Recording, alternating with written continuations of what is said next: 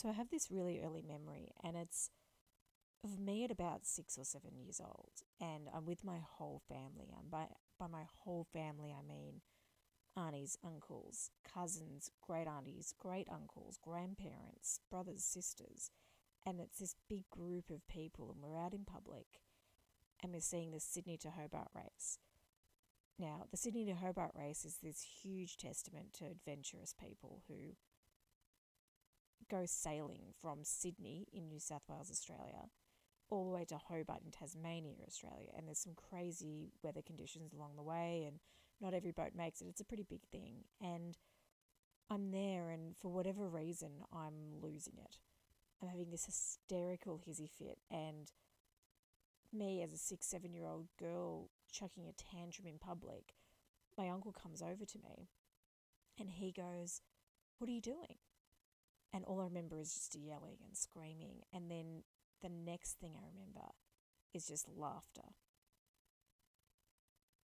And it's my uncle laughing at me. And I'm going, This isn't funny, this isn't funny, yelling at the top of my lungs, and all I can do is laugh, laugh harder. And I just had this visceral reaction of just losing it even more to someone laughing at me and, you know, at me, not with me. And even though I'm six or seven, I knew that wasn't a good thing. Someone laughing at me made me feel horrible. But looking back on it now as a, you know, a woman about to hit 30, good for him. You know, he was this, there's this boy slash man who's in his early 20s watching his niece lose it in front of everybody and all he can do is laugh at the ridiculous situation he's in.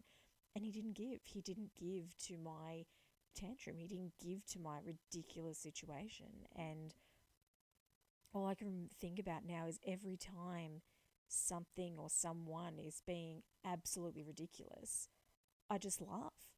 You know, what diffuses a situation more than laughter?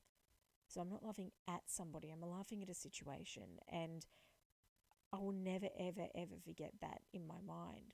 But for whatever reason, we've we've stopped laughing. We've stopped finding something funny and amusing. Instead, we're going out there and we're blaming people. We're blaming everyone but ourselves for our embarrassment or for our failures or for, you know, whatever it might be.